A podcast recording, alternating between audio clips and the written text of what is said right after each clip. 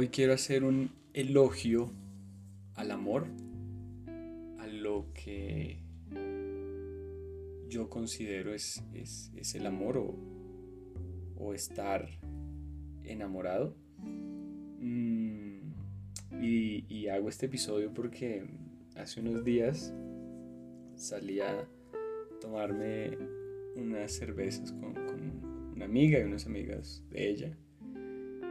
Y llegamos dentro de todos esos temas que uno habla, ¿no? Y llegó un tema en donde me preguntaron, ¿para ti qué es estar enamorado? Porque una de esas personas nos dijo como, no, yo nunca me he sentido enamorada.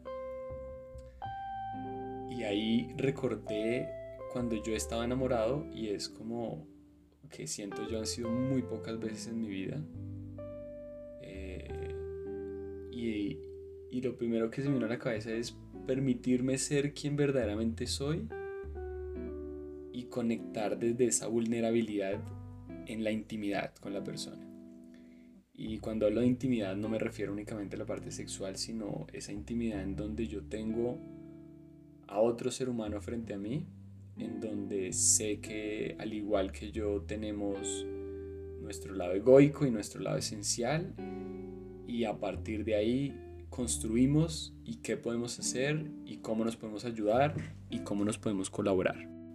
Pero claramente esa es una percepción acorde a mi historia de vida, a mis experiencias, a lo que he vivido y he experimentado. No necesariamente tiene que ser lo mismo para todas las personas, obviamente, pero si hay algo que quiero rescatar de esa conversación o lo que me quedó sonando de esa conversación, y es que si en ese momento estás saliendo con alguien, estás empezando a conocer a alguien, lo mejor que te puedo decir es permítete ser quien eres, no te pongas máscaras para tratar de agradarle a la otra persona, porque desde ahí estás empezando con una mentira. Y si probablemente dices, John, pero es que como yo soy de pronto no le puede gustar, entonces no es la persona para ti, no es la que en ese momento requieres. Porque te pregunto, o sea, siempre vas a tener que estar sosteniendo una máscara en donde, una fachada para agradarle a esa persona. Y qué desgaste tan grande, o sea, qué desgaste tener que siempre estar tratando de gustarle o agradarle a alguien. Te digo que es un desgaste porque acorde a mi estructura egoica me di cuenta que eso era lo que hacía antes, hace unos años, cuando era más pequeño. Y me movía desde ahí. Y te lo digo por experiencia propia, o sea, no vale la pena.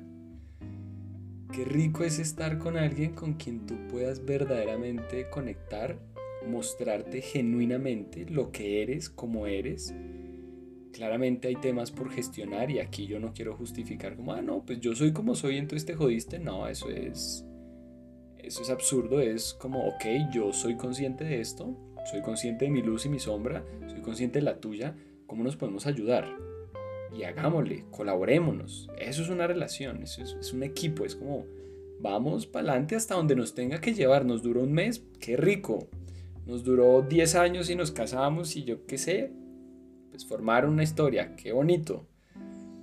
Y si no, pues también está perfecto, ¿sí? Yo he tenido relaciones de 2 años, 3 años, en donde, o un año, en donde probablemente no he sentido lo mismo que en una relación de 3-4 meses.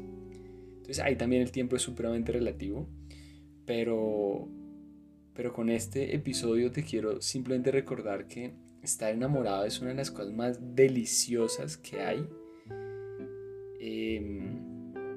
Casi que al inicio te di como un intento de definición, pero es simplemente una percepción. Y es, de nuevo, es permitirte sentir, es permitirte conectar con el otro ser humano. No con tus expectativas, no con tus creencias, no. Es con otro ser humano que tienes frente a ti. Y desde ahí te movilizas. Y desde ahí surge lo que tenga que surgir. Entonces, en ocasiones en terapia, cuando pasan por una ruptura amorosa, al final del proceso, ya cuando están saliendo de la tusa, yo siempre les recuerdo, pues no dejes de amar. No, y si tú estás escuchando esto, no dejes de amar.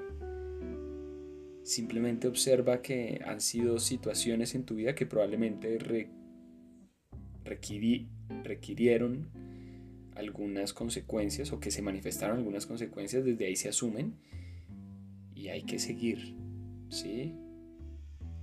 Tomando también aprendizajes de eso, lo que se pudo haber consolidado desde ahí, permitiéndote sentir y todo lo que siempre les he dicho. Pero el amor es lo que mueve toda esta vaina, el amor es la salida. Y hace poco también, eran como las 12 de la noche y vi una película y llorando escribía un texto muy corto en donde verdaderamente el amor es la salida, o sea, está ahí y es lo que nos conecta, es lo que verdaderamente nos mueve. Y aquí está saliendo como mi lado más romántico que muy pocas personas conocen.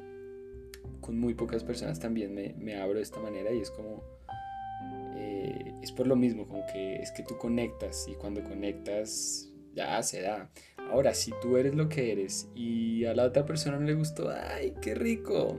El no de los hombres o de las mujeres es la protección de Dios y el universo, ¡chao! Y te movilizas. Si no es ese, va a ser otro. Si no es ella, va a ser otra, no importa.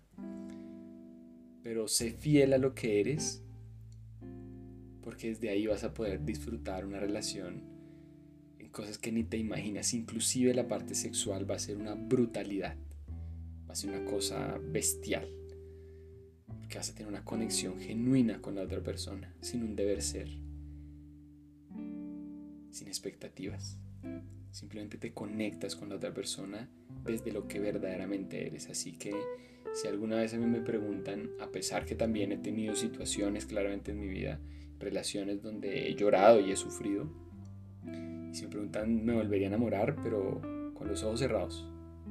Qué gran experiencia estar enamorado, y siento que es una de las cosas que vale la pena, vale toda la pena vivir, siendo quien verdaderamente eres. John Torres, formateando inconscientes.